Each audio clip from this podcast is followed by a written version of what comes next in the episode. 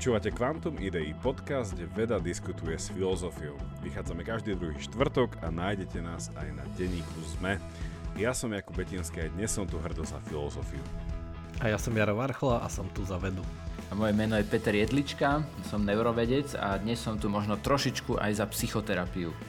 Drahé naše poslucháčky, poslucháči, poslucháčstvo a voličstvo, Vítame vás pri našej jubilejnej stej epizóde, kde sme sa terapeuticky zišli preto, aby sme vám povedali niečo o zmysle života, šťastí a o tom, prečo nie je hodné uh, žiť v absurdnom svete. Takže a som rád, že sú tu so mnou moji vzácni kolegovia, ktorí úvodom by sa chceli za niečo ospravedlniť a dávam slovo môjmu kolegovi Jarovi. Nech sa páči. tak Jakub začína túto absurdne túto 100 epizódu a tak ešte predtým, ako sa Jakubovi ospravedlním, tak najprv sa vám, poslucháčky a poslucháči, milí, poďakujem, eh, že počúvate ozaj túto 100 epizódu a fakt aj tento posledný týždeň spomeniem, lebo som slúbil, že spomeniem Mateja a Davida a ľudí, s ktorými som sa stretol, že super, že stále dostávame eh, feedback, že naše čísla rastú a že je také krásne vidieť, a, že, že to, čo robíme, má stále zmysel a tiež ďakujem, že nás podporujete na Patrone, kde sme ešte stále ďaleko k 200, ale sme na, prekročili sme 150 a, a Patreonov a Patreoniek, takže pozývame vás tiež nás tam podporiť. Už sa tam zbiera skoro aj 100 a extra častí, Čiže nezačali sme úplne od prvej, čiže je tam kopu obsahu, ktorý budete mať za symbolických 3.14. No a teraz k tomu ospravedlniť, tak áno, nastalo také smiešne nedorozumenie, že... Jaké nás... smiešne? Jaké, iba, iba nedorozumenie, iba nedorozumenie. My sme mysleli s Petrom, a, tak, a, že, že Jakub zaspal, ale on pritom nás čakal, on ešte pracoval a čakal nás a my sme mu proste nevolali, lebo sme predpokladali, že Jakub teda zaspal, lebo viete, on veľa pracuje cez deň No ale nebolo to tak, tak sa Jakub ospravedlňujeme, že to tak bolo. Je to trošku vynútené ospravedlnenie verejné, ale... Uh, ja, to, ja, ja, ja to v rámci vašich slobodných, slobodných vôlí príjmam. A teda tiež som rád, že ani Peter tak veľa nepracuje, ani ty tak veľa nepracuješ, že ja tak veľa pracujem, takže a Peter, a, Peter a z tvojej strany by ospravedlenie znelo ako? Vieš čo, ja ho nebudem formulovať, uh, uh, lebo ja využijem, že že pozri, vyber si, buď sa ospravedlním, alebo prezradím, že na čom si pracoval. Poďme, samozrejme, prezrať, na čo som pracoval. ale, ale, ale nie, ja mám pre našich poslucháčov taký, taký, taký myšlienkový experiment. Viete, vo filozofii, ktorej ja sa venujem pasívne a aktívne, je veľa myšlienkových experimentov, takých, že trolley problems, keď taký, že električka má zraziť niekoho, ak prehodíte výhybku, až po nejaké experimenty, keď uh, vedkynia Mária, uh, ktorá nevidí farby, zrazu uvidí farby. No ale predstavte si, že, si, že ste na bytunku. No a na tom bytunku No dobre, tu by som skončil, lebo to bolo čisto iba pre screenshot, lebo som práve odfotil mojich ctených kolegov a toto vám pošlem v súkromnej správe. Ak nás podporíte na Patreone iba za 3,14, uh, ale nie, prepáčte, podpor, podporte nás tak či tak, ale teda dnes spravil som screenshot, lebo tu máme isté privacy issues, ale uh, dneska by som vás chcel teda, aby sme tento úvod skrátili a zrýchlili, chcel privítať pri našej stej téme, ktorá nemohla byť niečo iné, ako spýtať sa, okrem toho, že aký je zmysel nášho podcastu po tej epizóde, spýtať sa aj otázku, že aký je zmysel vášho a nášho života nielen popri tomto podcaste, ale vo všeobecnosti. No a chceme sa pozrieť na istú klasiku, keďže ten svet je lemovaný aj istými štandardami, ktoré sa ukazujú, že naozaj sú, ak nie stále, tak minimálne v gausovskej krivke niekde v strede. No a je isté dielo nášho obľúbeného psychiatra, neurovedca, filozofa, ja by som si dovolil povedať, Viktora Emanuela Frankla, ktoré možno ste čítali, hľadanie zmyslu života, alebo Man's Search for Meaning v angličtine. Deutsche preklad nám potom dá Peter o chvíľku, keď bude, keď bude priestor. Ale ja sa musím priznať hneď úvodom, že okrem toho, že táto kniha pre mňa osobne veľa znamená v takom osobnom hľadaní seba sa, že toto je kniha, ktorú ja som si povedal, že veľmi inštrumentálne vždycky kúpim nejakému človeku, ktorého stretnem, zarozprávame sa a výjdeme v tom, že poďme sa rozprávať ďalej, ale už nemáme fyzicky možnosť sa stretať. A ja som naozaj, že túto knihu kúpil už 5 plus ľuďom, ktorým som ju akože korešpondenciou poslal a ak nás počúvajú, tak vás srdečne pozdravujem. A vždycky táto kniha mala v niečom ten efekt rovnaký ako mala na mňa, že, že ak s ňou aj nesúhlasíte, tak minimálne tá cesta k nesúhlasu už je presne to, čo autor zamýšľal. Je to hľadanie dôvodov na to, že prečo. No, ale dávam moje slovo teraz e, Petrovi, ktorý nám teda uvedie e, titul v origináli a možno nám povie o svojom vzťahu k tejto knihe a posunie nás tejto téme ďalej. Áno, tak um, nemecký názov je úplne iný ako ten anglický. um, volá sa, že Ein Psychologe erlebt das Konzentrationslager. Um, ich čiže... will arbeiten. A tak Frankl bol uh, uh, z Viedne, hej, čiže uh, písal tú knihu po nemecky. No a mne sa tá kniha tiež veľmi páči. Ja som ju objavil ešte počas môjho štúdia medicíny a veľmi mi to pekne zapadlo do všetkého, čo sme sa učili na psychiatrii, aj na, na psychoterapii potom neskôr.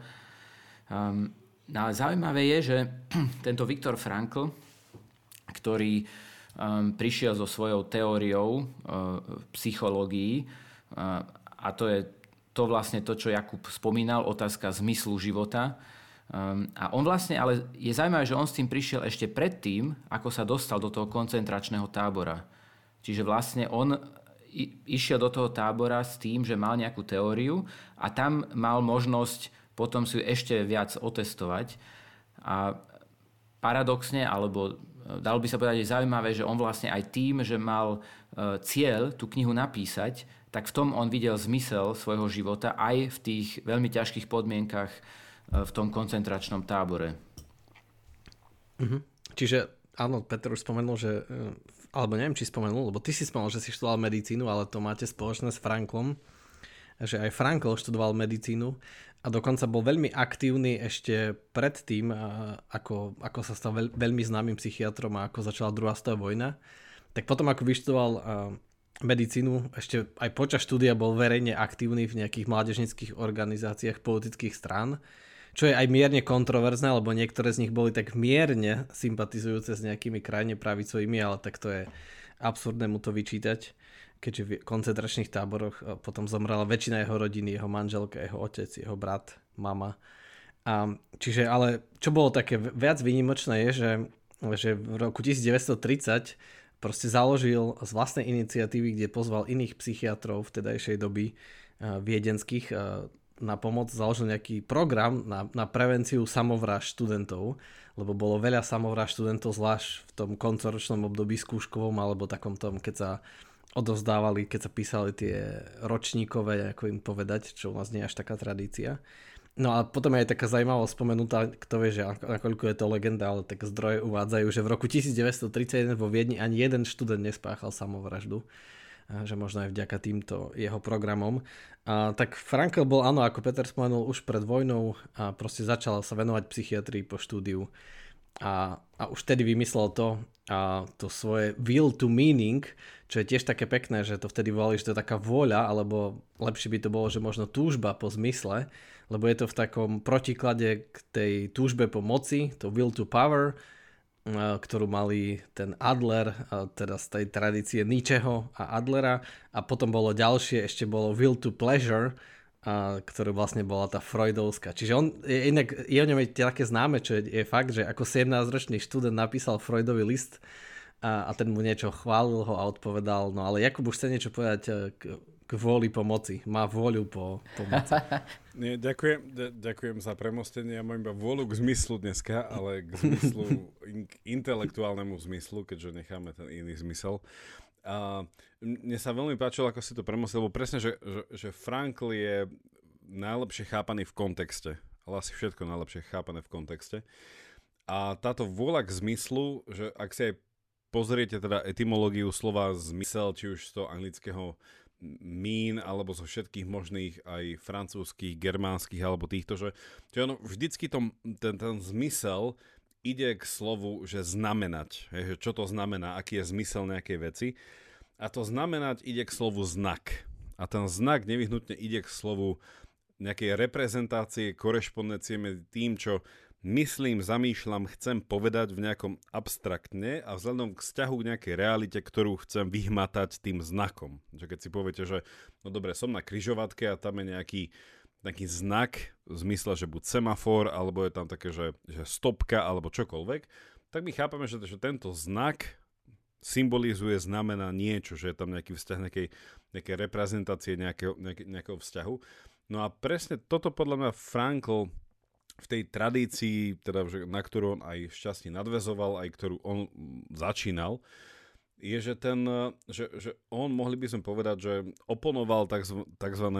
nejakému absurdizmu, hej, ktorý v, už v tom storočí vládol a tam by som si pomohol existencialistami hlavne z Francúzska, keďže teda Frankl bol rakúska škola.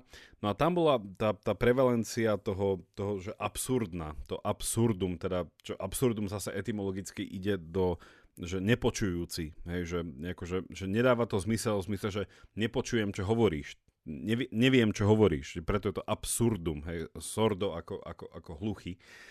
No a tu je to krásne na tom Franklovi, že že, že to jeho zo zmysluplnenie je v niečom, že my všetci, tak povedať, že, že, že máme nejakým spôsobom schopnosť vzťahnuť sa na realitu, čo tá realita znamená, komunikovať to, to medzi sebou, lebo už ako si povedal s tými samovraždami, že ten, to, takéto to, to diktum tých existencialistov, ak by som si pohyčal uh, nielen, nielen Sartra, ale aj Camího, Albert, Al, Alberta Camus, uh, ktorý vo svojom uh, diele uh, ktorý vo svojom diele, ako sa to volalo? Uh, cudzinec? Nie cudzinec, ale uh, Sisyphos. Uh, čo to bol so Sisyfom? Niečo so Sisyfom. Uh, každopádne. A tak hovoril hneď v úvode te, tohto svojho diela, že existuje iba jedna veľká filozofická otázka a to je otázka samovraždy. Že ak existuje absurdný svet, ak existuje, že prečo sa v ňom nezabiť? No a ten Frankl aj zo svojou teda skúsenosťou v koncentračnom tábore na to dáva odpoveď, ktorú asi by sme dneska chceli uh, tak hlbšie, širšie prebádať, že, že prečo vlastne žiť, aká je tá motivácia, aký je ten zmysel, aký je ten, ak, ak, ak je to ten vzťah tej realite, ak sa aj javí, že som napríklad uväznený v nejakej situácii, kde musím ako ten Sisyphos robiť nejakú aktivitu, ktorá sa javí byť absurdná. Ne? Že napríklad ten Sisyphos tlačil ten kameň hore, dole, hore, dole, hore, dole koncentračných táboroch to často bola tá prax, vykopem jamu, zakopem jamu, vykopem jamu, zakopem jamu, alebo nesiem nejaké, nejaký náklad z bodu A do bodu B, že tým často teda tiež mučili väzňov v koncentráku, že niesli ťažký náklad a potom ho zobrali a niesli ho späť. Že, nejaký, nezmysluplná aktivita pre, pre ľudí ako takých. Že, čo to mhm. znamená ten zmysel? Peter? Áno, keď si spomenul francúzských e, existencialistov, tak áno, Frankl čerpal aj z existencialistickej filozofie. A dá sa jeho, jeho, jeho e, teórie alebo jeho koncepty dajú sa vidieť ako kritika um, dalo by sa povedať podľa mňa aj postmodernizmu, keď vezmeme, že teda Adler zdôrazňoval vôľu pomoci, Freud vôľu poslasti a Frankl um, zdôrazňoval vôľu po zmysle v podstate v postmodernej filozofii e, veľmi ide o moc, alebo všetko sa redukuje na moc a na nejaké e, boje medzi skupinami, kto vyhrá. No a samozrejme, že tieto, tieto motivácie v nás existujú, e, no ale Frankl hovorí, že musíme sa, mali by sme sa cez ne preniesť ďalej, pretože pokiaľ zostávame len na týchto nižších rovinách, tak vlastne nežijeme naplno svoju ľudskosť. No a je to ešte, zaujímavé je na Franklovi to, že um, v podstate keď, keď zredukuješ všetko na, dajme tomu, vôľu po slasti, tak uh, z, z psychológie vieme, že niekedy si tá vôľa po slasti stojí akoby v ceste sama sebe. Hej, to je ten um, tzv. paradox šťastia Franklov, uh, keď on zdôrazňoval, že keď my sa zameriame priamo na slasť, tak o tú slasť prídeme. Hej, že keď sa priamo zameráme na nejaké šťastie, ktoré sa ľahko dá dosiahnuť, ja neviem, zoberiem drogy, tak v dlhodobom horizonte v podstate o to šťastie prídem.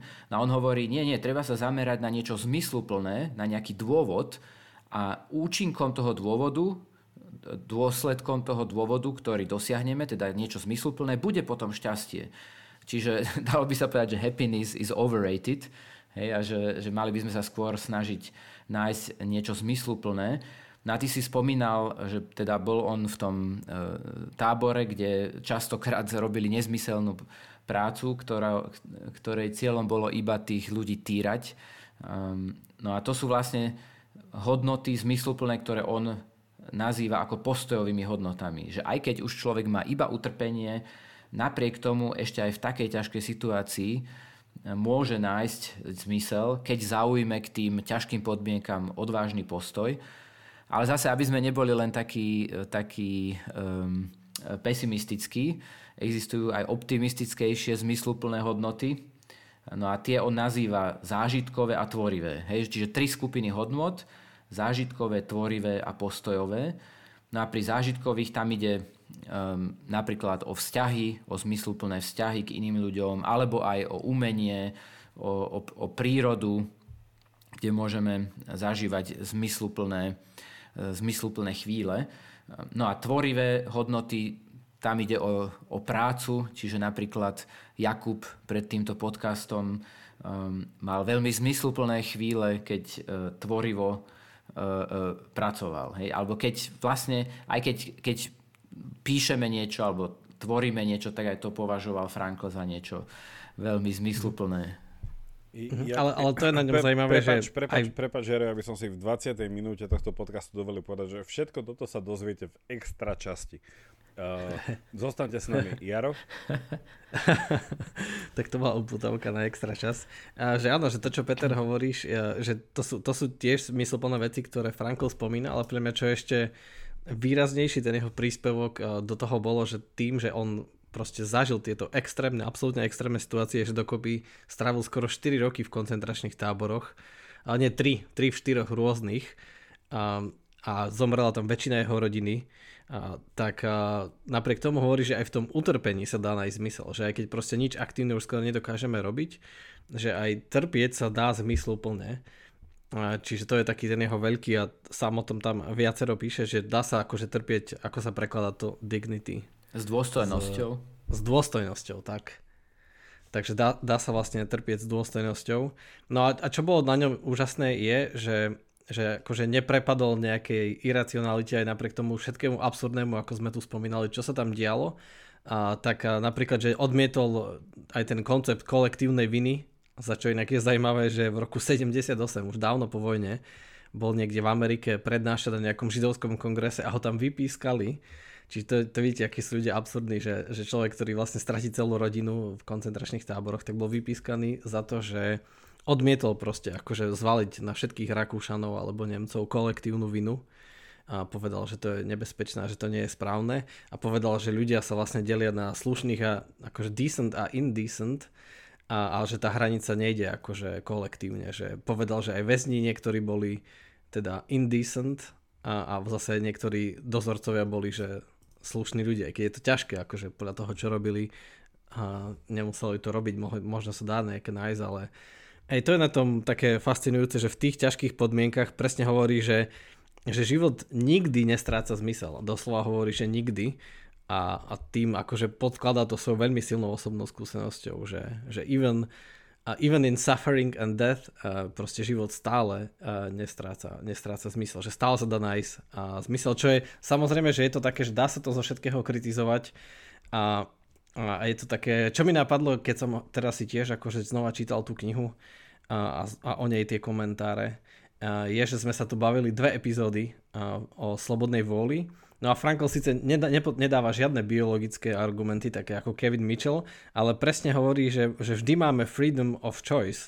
A on dokonca hovorí, že aj akože v ťažkom utrpení, že stále máme freedom of choice. Sice však poznal, bol psychiatr, bol lekár, ale nedáva takéto argumenty, iba to tak hovorí. Áno, aj mne je on tým sympatický, pretože um, dáva priestor pre slobodnú vôľu, ale on hovorí, že nejde o slobodu od podmienok, ale ide o slobodu k ním zaujať postoj. Ja, že to, to vlastne máme vždy.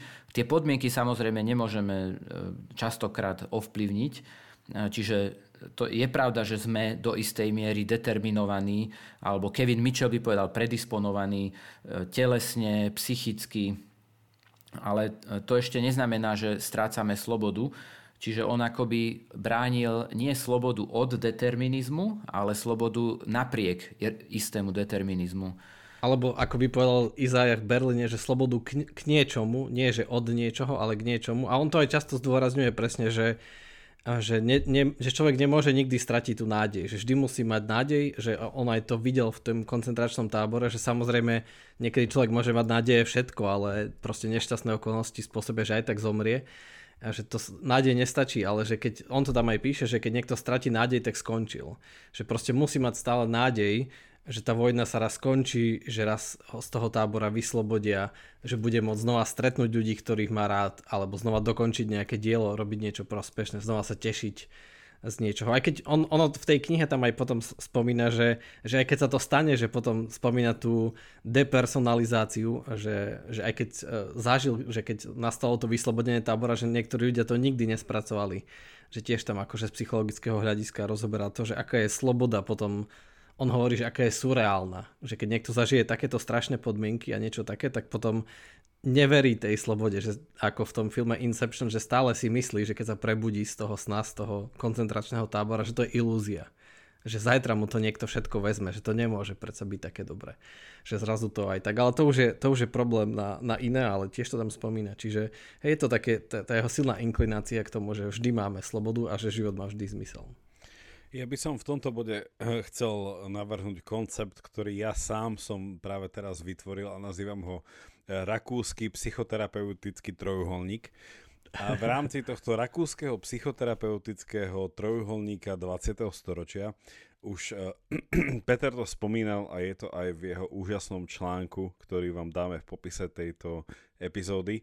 Tak ten trojuholník je medzi Freudom, Adlerom a, a, a Franklom. A ja by som sa ho snažil, teda pokúsim sa ho jednoducho vysvetliť a vy naň môžete potom reagovať, ale že ten že tá reakcia na niečo, čo by som nazval ten níčeovský nihilizmus alebo absurdistan v zmysle toho, že ak Boh je mŕtvy, tak hodnoty vychádzajú priamo z nás a nie sú závislé od nejakého transcendentného zážitku, či už z realitou alebo mimo reality. Ale že človek je v podstate od toho začiatku 20. storočia, keďže Nietzsche zomrel 1900, takže je to veľmi dobrý milník na to, aby sme otvorili 20. storočie a s ním aj všetky vojny že človek sa nejako nachádza, tak povedať, že, že sám vo vlastných rukách, i keď teda, teda porodený nie sebou, ale že už od malého mala ako keby tá existenciálna skúsenosť je, že som vhodený do tohto sveta, ja sám sa musím naučiť plávať bez pomoci iných, že to je taký nejaký ten feel, no a tá, ten rakúsky trojuholník tej psychoterapie by bol v tom smysle, že tak, tak Freud by povedal, že no tak tá, tá, ten, tá tvoja navigácia je nejaká nejaká, sub, nejaká subconscious, že tá, tá tvoja nevedomosť alebo tá podvedomosť, ktorá v nejakých tých drivoch ťa nejako smeruje, že ty máš proste rozpoznať to, že asi ten Freud v niečom by bol tomu ničemu najbližšie, že ty máš nejaké tie primordial, uh, nejaké tie subvedomostné uh, ťahy na bránku, že rozpoznaj, aký druh biologicko-sociálneho organizmu si a to ťa bude nejako že určovať. Hej, že, že, že nejakým spôsobom tá slobodná vôľa síce, síce je, ale je to tá slobodná vôľa k moci, že chcem dominovať v rámci nejakého spoločenského celku, ktorého som, ktorého som súčasťou. No potom bol Alfred Adler, ktorý podľa mňa v niečom teda oponoval Freudovi s tým, že pozdvihol opäť, že tú rolu toho individua v rámci tej spoločnosti, ale že ten dôraz už nebol na to podvedomie alebo nejaké tie um, nejaké tie, nejaké tie stimuly, behaviorálne stimuly, ktoré nás nejakým spôsobom podmienujú, ale že už tam dával nejakú väčšiu, tak by sme to povedali, že, že vedomie v rámci toho užšieho sociálneho celku, že či už rodiny alebo nejakej tej komunity. A i keď tam bol nejaké to odlúčenie, že cítim nejaký ten komplex tej, tej menej cenosti, ale už to nie je podvedomá biologická, ale už je taká sociálna, že, že, že už som na tej, na tej úrovni spoločnosti, ktorá ma ovplyvňuje a nie je to nevyhnutne teda m- moje DNA a že veci, ktoré nemám pod kontrolou a môžem iba rozpoznať. Čiže títo dvaja ľudia boli v nejakom tvorivom vzťahu.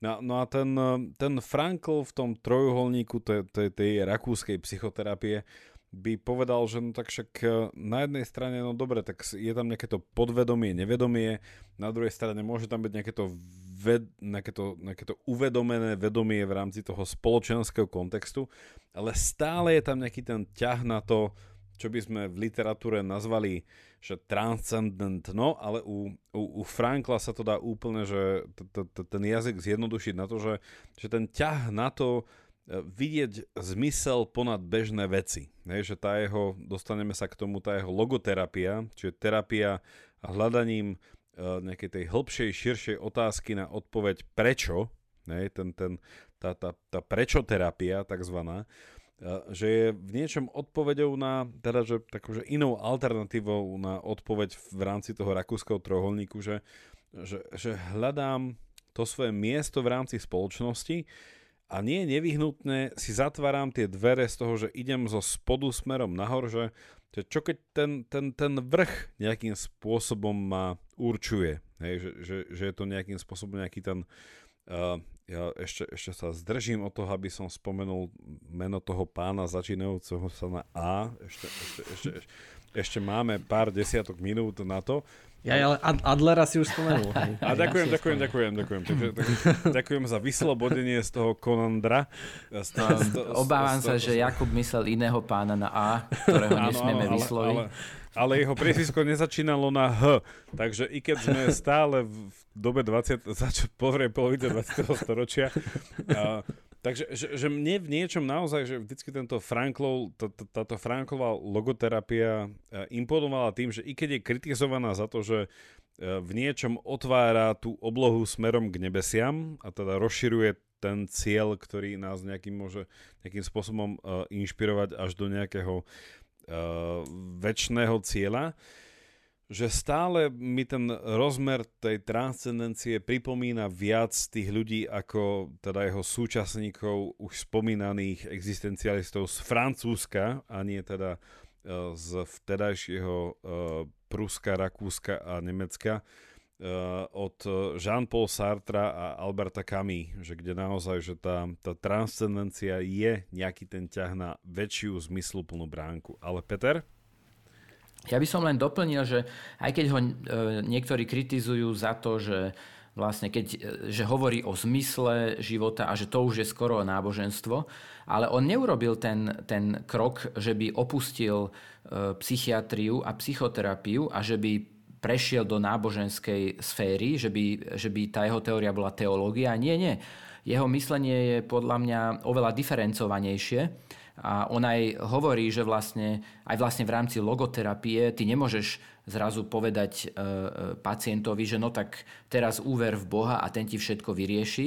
Nie, nie, vlastne e, v rámci tej logoterapie ten psychoterapeut alebo psychiatr nemôže tomu pacientovi dať zmysel života. Ten pacient ho musí nájsť v tých troch sférach, hej, že zážitkové hodnoty tvorivé a postojové, Samozrejme, neza, nebráni ten psychoterapeut alebo logoterapeut, logo logos e, v tomto zmysle znamená zmysel. Um, samozrejme ne, ne, nezabráni niekomu, kto je náboženský, hľadať zmysel života aj v tejto sfére, um, ale je to otvorené, podľa mňa logoterapia sa dá aplikovať rovnako u, u veriacich a aj u neveriacich. Um, no a ešte by som... No, vlastne, no povedz. No, že, že tá logoterapia, ako to už tak naznačuje, že aj Jakub spomenul, že, že aby si vedeli poslucháči predstaviť, že čo to asi znamená, že ako tá terapia funguje, tak aj sám Frankl hovoril, že na takúto terapiu je dobre využiť sokratovský dialog. Že je to ozaj, že taká, že prečo terapia, že vlastne, čo je toto, akože dávať meaning, že presne to, čo robil Sokrates dávno, dávno, že sa pýta ľudí, že a prečo to robíš? A niečo poviete, že aby som nakrmil svoju rodinu a prečo ju chceš nakrmiť?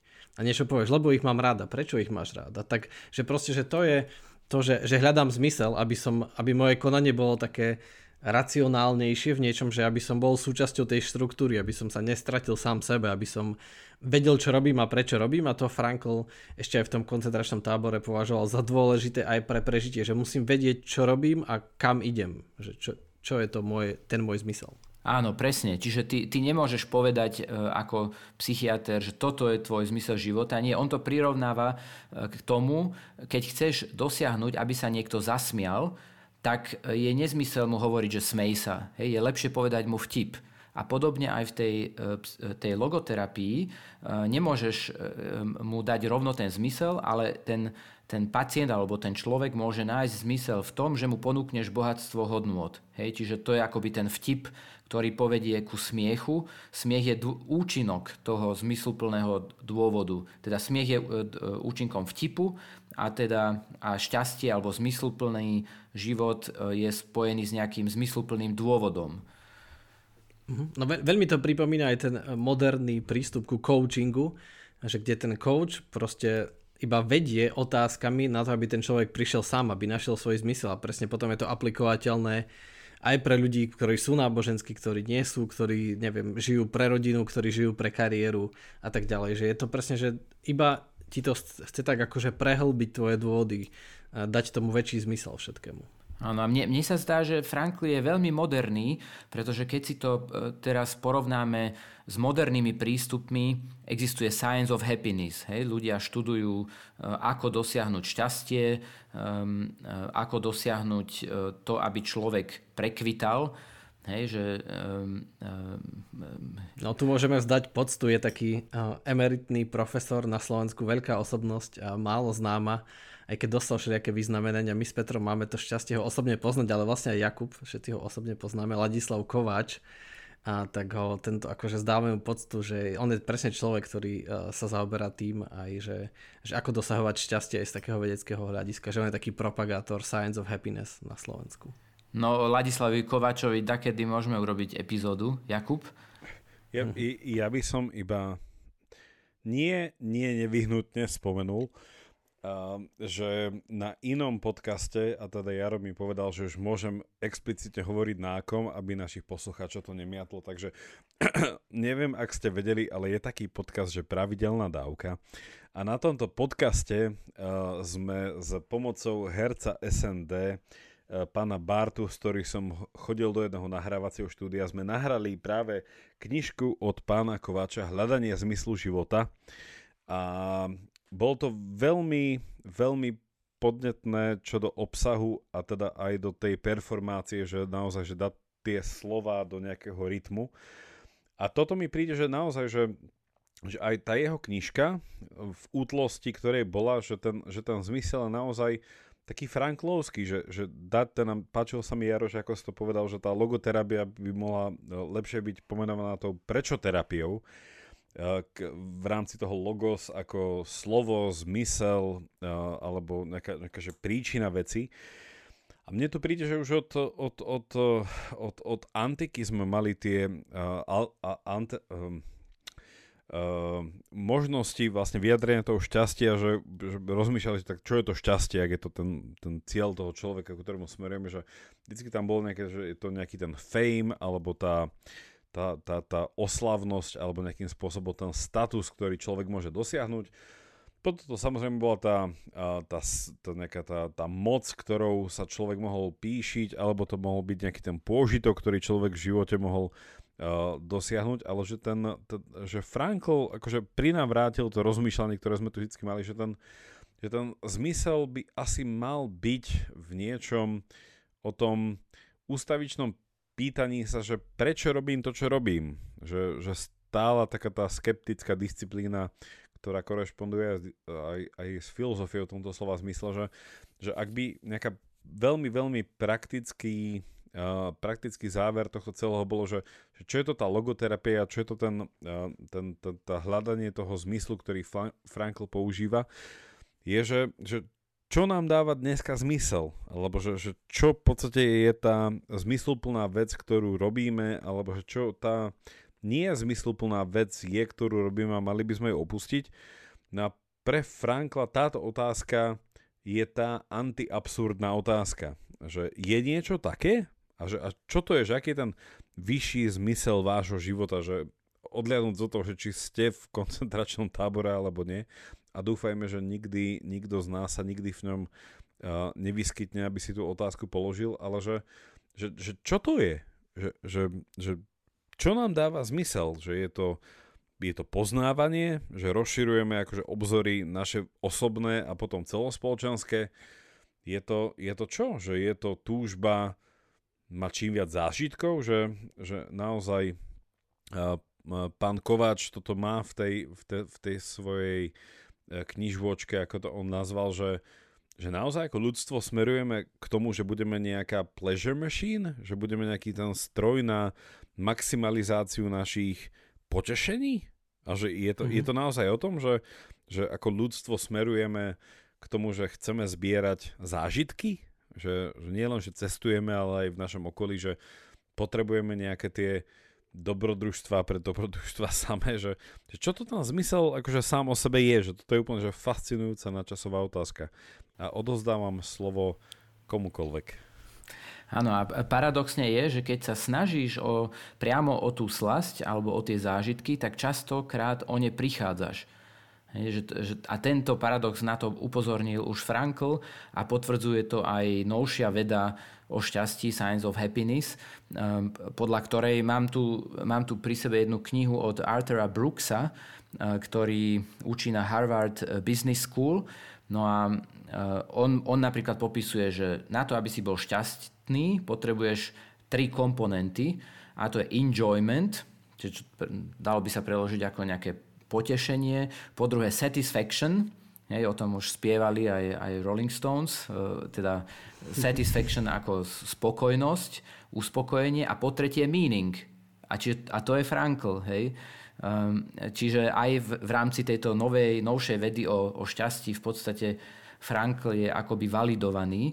A, a ono to nie je len také, len také abstraktné, Um, lebo keď sa povedia um, francúzskí existencionalisti, tak človek môže mať pocit, že je to niečo veľmi, veľmi odťažité od života, ale nie.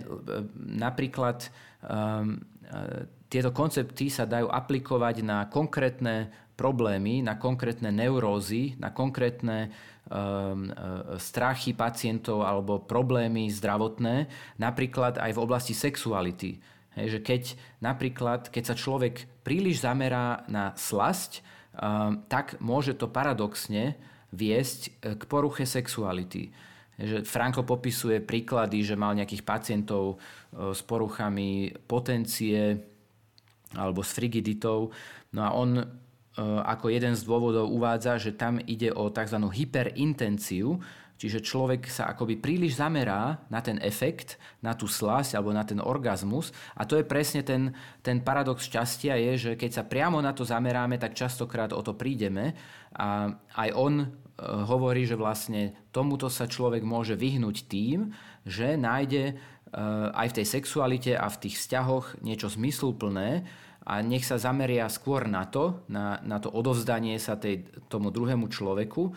A potom tá slasť alebo ten orgazmus a, a tak ďalej, to príde ako, ako účinok, ako, tak ako je... Um, ako šťastie príde ako dôsledok z nejakej zmysluplnej činnosti, tak podobne sa to dá aplikovať aj na, aj na poruchy sexuality napríklad. Uh-huh. No, že presne, že šťastie je vedľajší účinok zmysluplného života a sú aj také iné tendencie, alebo že toto som nepočul, to ako to hovoril ten uh, profesor z Harvard Business School a niekde hovoria, že treba žiť akože koherentne, čiže byť si vedomý, že, že to ako žijem, že to súvisí, to je tá pozitívna psychológia takzvaná. Potom cítiť, že vidieť, byť si vedomý toho významu, že prečo to robím, čiže ten purpose, a tretie je to, že to má aj význam, že potom musím mať aj nejakú spätnú väzbu, že to, čo robím, teda robím to koherentne, že využijem svoje talenty, to, ako trávim čas, kde sa pohybujem, čo som, že to všetko do seba zapadá, ale že to má aj význam.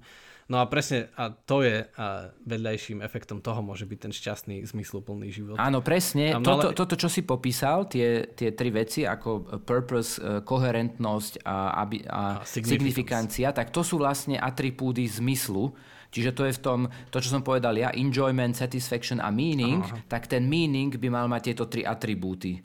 Čiže Um, čiže Frankl akoby nám dáva jednu časť z, to, z toho happiness tým, že sa zameral na zmysel. A možno ešte jednu vetu poviem, že, e, ktorá súvisia s Ladislavom Kovačom alebo aj s tými témami, ktoré sme mali v predložších epizódach Slobodná vôľa a zmysel v knihe Kevina Mitchella, Free Agents, vidíme, že už aj na tej úrovni biologickej sa ľudia neboja hovoriť o zmysle a o meaningu, Čiže už aj na úrovni zvierat alebo nižších organizmov je už nejaký meaning, ehm, teda zmysel organizmu je prežiť a, a e, toto vlastne priniesla evolúcia ale dlho sa vedci tomuto vyhýbali, pretože nechceli používať teleologické vysvetlenia, ale vidíme, že už aj v samotnej neurobiológii sa hovorí o zmysle a meaningu, síce vo veľmi jednoduchej forme, hej, nejaká baktéria alebo nejaká meňavka samozrejme e, ne, nechápe zmysel života e, e,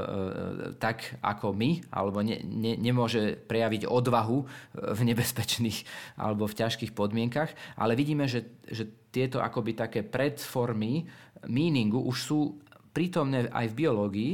No a Frankl by povedal, že a človek má úlohu pozdvihnúť ich na tú úroveň e, ľudskosti. Hej, že, že, keď, že na tej úrovni e, e, telesnej a psychologickej sme aj my zvieratá a tá úroveň vyššia alebo duchovná, alebo on ju niekedy nazýva, že noetická, to je tá úroveň, ktorú máme asi iba my, lebo my sa naozaj môžeme pýtať, že prečo a prečo som tu. Uh-huh. No a to sa jedne krásne prepája s tým, čo som dnes čítal, to je úplne biológia od Terence, na De- od Terence Deacon, čo je profesor neurovedy na Berkeley, tak on presne hovoril, že už biologické organizmy sa ženi, ženú za tým, čo im chýba. Čiže to je také, že tá driving force je tá absence. Že proste ten túžobný stav, ten purpose je napríklad šťastie, alebo byť najedený, ale to znamená, že teraz nie som šťastný, alebo teraz nie som najedený. A to je ten paradox tých uh, biologických komplexných systémov, že oni ako keby nasledujú ten future state, ktorý ešte neexistuje a vlastne idú za tým, čo tu nie je, čo je neprítomné, čo tak krásne opisuje a čo dáva zmysel. To veľmi sedí vlastne, tak sa to prepojím s Franklom, že presne, že v tom koncentračnom tábore Frankl proste, ako to Jakub spomínal, to nosenie ťažkých vecí proste, absurdné zomieranie, vyhľadzovanie, vojna, proste všetko je nezmyselné, ale túžim za tým, čo mi chýba, že to je tá moja driving force. No ale ja už iba posledné poviem, aby som tiež aplikoval Jakubov vynález toho rakúskeho trojholníka psychoterapeutického, že, že čo, Jakub si tam aj tak spomenul, čo sa mi páčilo a čo tak zdôrazním je, že že to, že vlastne už aj Adler šťastí, ale ešte viac Frankl, že to vynáša z toho podvedomia, čiže pri Freudovi je to, že tá, to, čo rozhoduje, kto sme, po čom túžime, je také skryté. Nemôžeme na to prísť, je to proste hlboko v nás, je to iracionálne ale to, čo je na Franklovej vlastne psychológii, filozofii také pozitívnejšie je, že, že to tak zviditeľňuje, že to vynáša z toho podzemia, z toho podvedomia, z tých katakomb a na to svetlo a že tam proste, že môžeme o tom racionálne uvažovať, môžeme viesť sokratovský dialog sami so sebou, s terapeutom a prichádza na to, že čo je náš zmysel, že nie je to také, taká skrytá sila v nás. Ja osobne sa musím že ja som anglosaxon čo do epistemológií, že mne keď uh, niekto hovorí o šťastí, tak hneď sa mi to pretaví do nejakej uh, angličtiny, ale že určite teda poznáme slovo happiness, že ako šťastie, ale málo krát si ľudia uvedomia minimálne v tomto anglosaxskom svete významovosti, že, že happiness je zdieľa e, etymologický koreň so slovom happen, že stať sa. Hej, že happiness a, a happen, že stať sa. A tam máme, my v Slovenčine to máme veľmi krásne v tom, že, že šťastie uh, chápeme v tých dvoch uh, zmysloch radikálne asi odlišných, že, že šťastie v zmysle, že nasledujem nejaký cieľ, ku ktorému ja som inštrumentálny a šťastie v zmysle mal som šťastie, že sa mi niečo stalo bez toho, aby ja som bol k tomu inštrumentálny. Že tento, že tento rozpor tam vždycky v tom slove šťastie bol. A tam je pekné na tom, že to, že to grécké eudaimonia, ktoré sa neskôr teda začalo prekladať ako šťastie, že to eudaimonia má v, v sebe ten, tú, tú predponu eu ako eufória, že to šťastie, tá radosť, ten nejaký ten stav toho, toho, toho, toho, toho, toho nejakého povýšeného vedomia smerujúceho k potešeniu a nejakej eufórii. Vlastne, že eufória tiež má, tiež má tú predložku. a eudaimonia ako tá daimonia, ako tá sebareflexívnosť, ako to zvnútornenie, ako niečo, čo ja sám si viem popísať, lebo viem, že mi to dáva zmysel vzhľadom na nejaký cieľ. Že je to vlastne že radosná realizácia cieľa, ktorý ja som si vybral. Hej, tak povedať nejaký ten, ten, ten eudaimonion. Ale v tomto celom je, je veľmi pekné, že, že v kontexte toho Frankla uh, to dať naozaj, že ten, tá, tá, tá prečo terapia, alebo tá, tá, tá, tá, ten, tá, tá logoterapia, ktorú on mal, že naozaj o dosahovaní istého cieľa, ktorý ja síce si viem dať, ale rozpoznávam ho, že ja si ho dávam na istom, na istej hranici. Že je to ten najvyšší cieľ, ktorý ja si viem dať, ale nie som si istý, či to je ten najvyšší, lebo už vyšší si neviem predstaviť. Hej? Že, že je tam istá miera neistoty v tom, uh, tom šťastí, ako stáva sa mi a šťastie ako vyberám si, že, hej, že tom, tom, tom nejakom kognit- tej kognitívnej dizonancii. A to mi príde, že je tá krása toho, to, tej zmysluplnosti. Že ak, teda, lebo však tá eudaimonia, ten happiness, že už teda, že tá, tá, tá súčasná diskusia navrhuje, že neprekladajme to ako šťastie. Hej, že eudaimonia v tom, tom klasickom kontexte, to šťastie až príliš také, ako už bolo povedané, také, také, také veľmi požitkové, také, také uh, welfare, hej, že, že to je ten blahobyt toho človeka, ktorý nejako dosahujem, či už uh, s pomocou toho, tých vonkajších faktorov alebo vnútorných, ale že prekladajme to skôr tú, e, tú, tú eudaimoniu v tomto kontexte ako nejakú takú, že sebarealizáciu, hej, alebo ten anglický ekvivalent by bol, že ten, že ten buď self-realization, alebo že, že flourishing, hej, že nejakým spôsobom je to, že, že vyššia úroveň vývoja vzhľadom na to, že čoho som schopný, určiť si nejaký abstraktný, ide, zidealizovaný až cieľ, hej, že je to ťah na nejaký ideál, ktorý sám o sebe viem, že iba ho koncipujem a jeho dosahovanie je na úrovni abstraktná, ale nevyhnutne viem, že to je to najlepšie, čo viem spraviť, lebo z toho empirického posudzovania vecí som spútaný v istom chápaní sveta, že no dobre, tak vyššie neviem zájsť, ale ako aj ty si, Peter, hovoril napríklad, že, že, že, že, v tej, že, že na tej úrovni naozaj tej sexuality, že túto mi uh, uh, hneď vyskočil, že teraz som bol na jednej diskusii o uh, britskom filozofi, uh, filozofovi Rogerovi Scrutonovi, ktorý mal tú knižku uh, s názvom Sexuálna túžba, Sexual Desire, že tam bola presne táto diskusia o tom, že čo to znamená, že je to o určení si istého ideálu, ktorý na ktorý ašpirujem, ale viem, že z, z definície veci je to stále o dosahovaní cieľa, ku ktorému sa posúvam, posúvam, posúvam, posúvam, ale z definície veci je nedosiahnutelný, že je to o nejakom súbytí vzťahu, ktorý má byť nejakým spôsobom naplnený, alebo je to na druhej strane v niečom, to čo on kritizoval, že je to objektivizácia toho vzťahu, že vopred si ho definujem, že toto je to, čo tam mám dosiahnuť, nejaká nejaká pôžitková hodnota, nejaký pôžitkový koeficient, ktorý keď na úrovni od 1 do 10 dosiahnem 10, tak to je to naplnenie.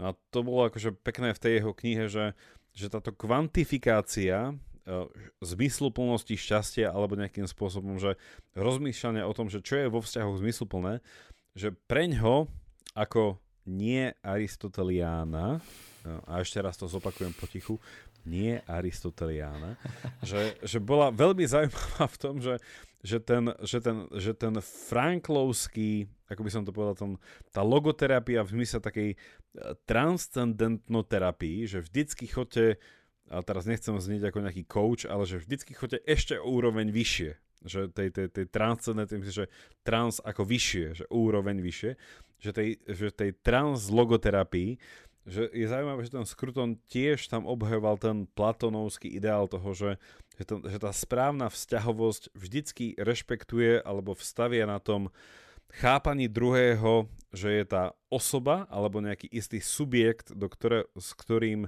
vstupujem do vzťahu a cieľ toho vzťahu je, aby ten vzťah vytvoril ešte niečo vyššie ako ten vzťah. Hej, a toto je v podstate tá podstata toho šťastia alebo zmyslu alebo logoterapie, alebo nejakého toho, že naplnenia v rámci toho kontextu. Inak ideály vedia aj stresovať, ehm, ale Frankl by povedal, že nejaké také kreatívne napätie človek potrebuje. Lebo keď nemáš žiadne ideály a už sa o nič nesnažíš, tak uh, už naozaj nemáš potom prečo, prečo žiť.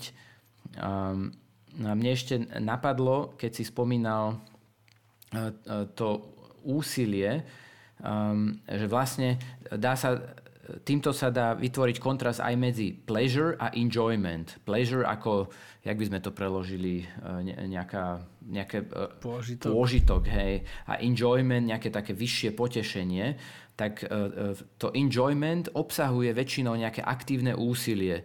Hej, že čo ja viem, um, urobíš večeru pre priateľov a samozrejme, že je tam aj pôžitok telesný z dobrého jedla, ale zároveň stretneš sa s priateľmi, máš tam tú sociálnu dimenziu, čiže to je enjoyment. Alebo keď sa snažíš, naučíš sa hrať na nástroji hudobnom, tak tá hudba poskytuje pôžitok, ale dalo by sa povedať, že ide aj o enjoyment, že to nie nie je iba pleasure, lebo pleasure je niečo, čo sa ti prihodí, ako si hovoril Jakub, ale ľahko aj odíde. Hej? Čiže len čisto pleasure nestačí na, na dlhodobejšie e, e, šťastie. Ako hovoria teda vedci, čo sa venujú, venujú happiness. Um, a vlastne to sedí aj s tým, čo Franko hovoril, že, že treba sa snažiť o nejaký seba presah, seba transcendenciu, čiže, čiže on to prirovnáva niekedy k oku, že zdravé oko vlastne ide poza seba, že vidí, vlastne seba nevidí. Hej, oko vidí to prostredie, hej, že vidíš skôr niečo zmysluplné okolo seba a iba oko, ktoré už má nejaký problém, napríklad zákal šošovky, e, e, sivý zákal, tak vtedy vidí same seba. Tak to je taký pekný príklad e, e, preto, aby sme sa snažili skôr vidieť tie, ten bohatý svet zmysluplných hodnôt a, a tým vlastne akoby tak zdravo odídeme od toho ega, okolo ktorého sa točíme. A keď ešte spomíname Freuda, Adlera, um, tak Frankl mal taký pekný výrok, že iba, iba ja, ktoré vie intendovať ty, ako v nejakom vzťahu, dokáže integrovať ono. Že ono ako, ako tú sexualitu. Tak to sa, mi, to sa mi páčilo, že vlastne dal takto, uh, takú referenciu na Freuda. Uh-huh. A tak Vďaka za to, že nás počúvate že, že sa môžeme seba realizovať, aby som to nejako takto spojil, všetko, čo sa povedalo. Aj náš podcast sa stáva a prináša nám enjoyment, tak dúfame, že aj vám prináša aj taký vyšší enjoyment. A je to už uh, ozaj, ozaj stá epizóda a my, my sa z toho bavíme, aj keď niekedy mám taký pocit, že vyhlasím konkurs na spolupodcasterov, ktorí nespomínajú stále filozofov na A, ale inak je to, inak je to stále radosť e, a ozaj aj vďaka vám sa fakt nové veci učíme a aj mňa to až často e, ženie k všetkému možnému, akože a vďaka tomu sa vraciame ku knihám, ktoré sme niekedy čítali alebo čítame úplne nové. Tak ozaj za to veľká vďaka, že teda ste s nami už 100 epizód a za každé pozitívne pozbudenie a slova. No a pozývame vás teda do extra časti, kde je extra enjoyment ešte, extra happiness, extra meaning ako stále. Tak a, a vďaka, že nás teda počúvate a poďte s nami do extra časti a majte sa zatiaľ. Ahojte. Ahojte a predtým ako odídete, ja ešte musím citovať zo stručného etymologického slovníka slovenčiny od pána Králika, pretože uh, tuto, tuto kolega ma k tomu uh, nie nevyhnutne, ale nevyhnutne vyzval, že presne, že ten rozdiel medzi potešením a radosťou podľa mňa je totálne, že kruciálny a kruciálny myslím vo veľmi sekulárnom slova zmysle. A neviem, či ste si to uvedomili, ale nechcem citovať celú teda túto stáž o slovičku radosť, ale keď si vyhľadáte v etymológii slovo radosť, tak vás to odkáže na slovo rád, mať rád, alebo robiť s potešením. A to vás v druhom slove slova, v druhom význame slova rád privedie k slove rehoľa, čo je iba, iba, latin, čo, čo iba latinský ekvivalent slova poriadok, ordo, a to je, že ak ste domáci kutil, samozrejme, že týka sa to je slova riad, že keď umývate riad, ale tam nechceme teraz ísť. Ale radosť, radosť má v sebe etymologicky zakotvený uh, význam uh, latinský ordo, a to je teda, že poriadok alebo spoločenstvo alebo spolunažívanie alebo spolu súbitie, ktoré nejakým spôsobom zdieľa hodnoty, ktoré sú chápané v nejakom poriadku. Čiže vlastne Rozdiel medzi potešením a radosťou by sa na úrovni šťastia, ako o ňom rozmýšľame v tom Franklovom slova zmysle, dal chápať, že potešenie je v niečom to, to No, ne, nechcem zaísť do nejakých uh, úplne že jednoduchých t- tých ekvivalentov, ale že nejaké že nezriadenosti, že podstate, že potešenie je niečo to, čo vám akože zvonka prináša nejaký stimul vzhľadom na nejaký podnet a teda tým pádom, že ja som zradostený, lebo že wow, bol to zážitko, zážitok, či nejaká radosť ako zážitkovosť, ale potom máte v etymológii slova radosť aj to, že je to Človek cíti radosť preto, lebo je to ašpirácia na isté chápanie súvislosti vecí, ktoré nie nevyhnutne musí súvisiť so mnou, ale presahuje ma. Čiže tam tá radosť sa odkazuje na to už spomínané transcendentno v tom, že ašpirujem na nejaký cieľ, ktorý mňa presahuje. Čiže to som chcel iba, a to nie, to, to stiažujte sa na pána Králika, ktorý v tomto stručnom etymologickom slovníku slovenčiny presne toto zachytil ale ako povedal už kolega Jaroslav, poďme do e, extra časti a radujme sa, veselme sa.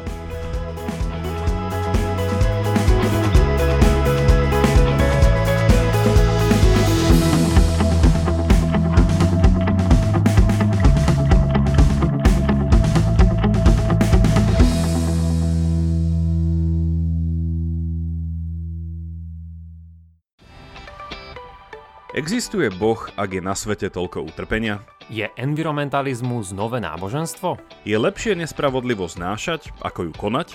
Ja som Jakub Betinský. A ja Andrej Zeman. A spolu tvoríme pravidelnú dávku. Vzdelávací podcast pre zvedochtivých, ktorý vás rozrozmýšľa nad aktuálnymi a nadčasovými otázkami filozofie, vedy a náboženstva. Vychádzame každý útorok, nájdete nás na pravidelnadavka.sk Facebooku a Instagrame a tiež na denníku ZME. Tešíme sa na vás.